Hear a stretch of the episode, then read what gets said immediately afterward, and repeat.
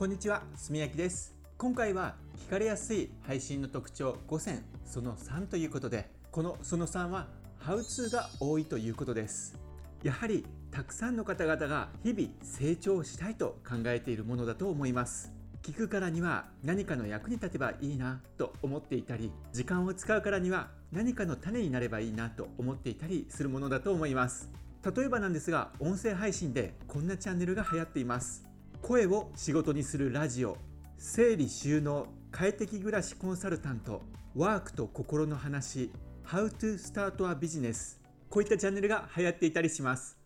もちろんハウツー要素がなくてもエンタメ系とか音楽を聴いてもらったりとかそういったことで流行ってるチャンネルもあったりしますよね。ここでお伝えしたいのはハウツー系のチャンネルというのは昔の録音も聞かれやすいというところです。どちらかというと音声配信は新しい録音はよく聞かれますが昔の録音はあまり再生回数が伸びなくなることが多いと思います。ただハウツー系は昔の録音も聞かれる可能性が高くなってくると思います。皆さんご存知でしょうか？YouTube の戦略でトレンド動画というものときっかけ動画というものがあります。これは有名な YouTuber であればほとんどの人が意識しているところになるんですがこのトレンド動画というのは現在のトレンドに載っている動画です。例えば誰々が浮気したですとか今流行っているものとかそういったことをテーマとして取り上げて動画にしていく。そういったものがトレンド動画と言われます。このトレンド動画の特徴として一気に再生回数が上がるというところがあります。私もこの間 YouTube チャンネルでミャンマーのことについて配信をしました。ミャンマーのことは今やはりミャンマーのことを知りたいという方も多いのでそういったところではこういったトレンド要素がある動画というのは初めの方に一気に再生回数が伸びるというところがあります。ただこのトレンド動画というのは後になればなるほどだんだん再生回数が落ちていって伸びなくなっていきます。それともう一つとしてきっかけ動画というのがあります。このきっかけ動画と呼ばれるものがハウツー系の動画になります。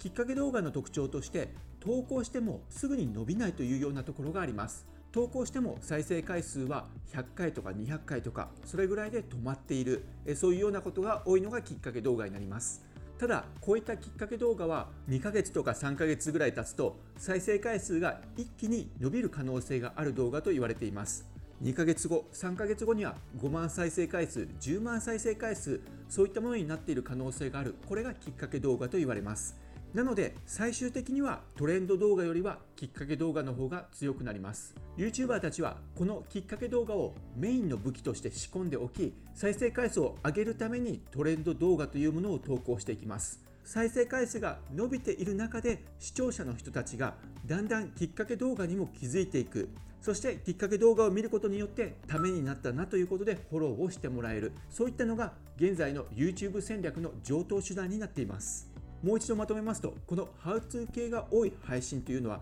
長く見られる配信。すぐに飽きられる配信ではなく長く見られる配信になります。ですのでチャンネルが長く生きられる。チャンネル全体が長く再生回数が増える。そういったものになっていく。それがハウツー系の配信をするメリットだと思います。そういったものがなくても伸びているチャンネルはいっぱいあります。ただ、あると強いということは言えると思います。もし、ハウツーに関してどういったものを配信したらいいかわからないよという方がいらっしゃったら、その場合は本などを読めば良いと思います。そして、その本で読んだ自分が学んだこと、これをどんどん配信していけばいいと思います。本の内容そのままを配信してしまうとよくありませんのでもちろん自分の言葉に言い換えて自分の体験談などを交えながら話していくといいかと思いますやはり知識というのはアウトプットするということが大切になってきます。本などを読んでインプットしてそのインプットすることだけではなくアウトプットして話していくことによって身についていくものだと思います。アウトプットをしないで知識だけ吸収していても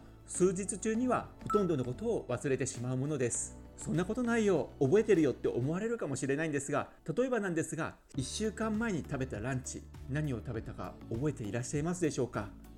なかなか覚えていらっしゃる方は多くないんじゃないかと思います。ただその当日はお昼に何を食べたかということは覚えていたと思います。でもたった7日経っただけで何を食べたかさえも覚えていない。それが人間の脳なんです。今日学んだことも1週間後にはある程度ことは忘れてしまっていると思いますのでアウトプットをすることによってそれが記憶に定着していく自分の身になっていくと思いますのでそのアウトプットをする場として配信を使えば自分自身の記憶の定着にもつながりますしそれを知った人たちの助けにもなっていく。えそういったことにもなります。しかもそれはノウハウ系になりますので内容が良ければ長く聞いてもらえるようなそういった配信になっていくと思います。今日はハウツーが多いということをお話しさせていただきました。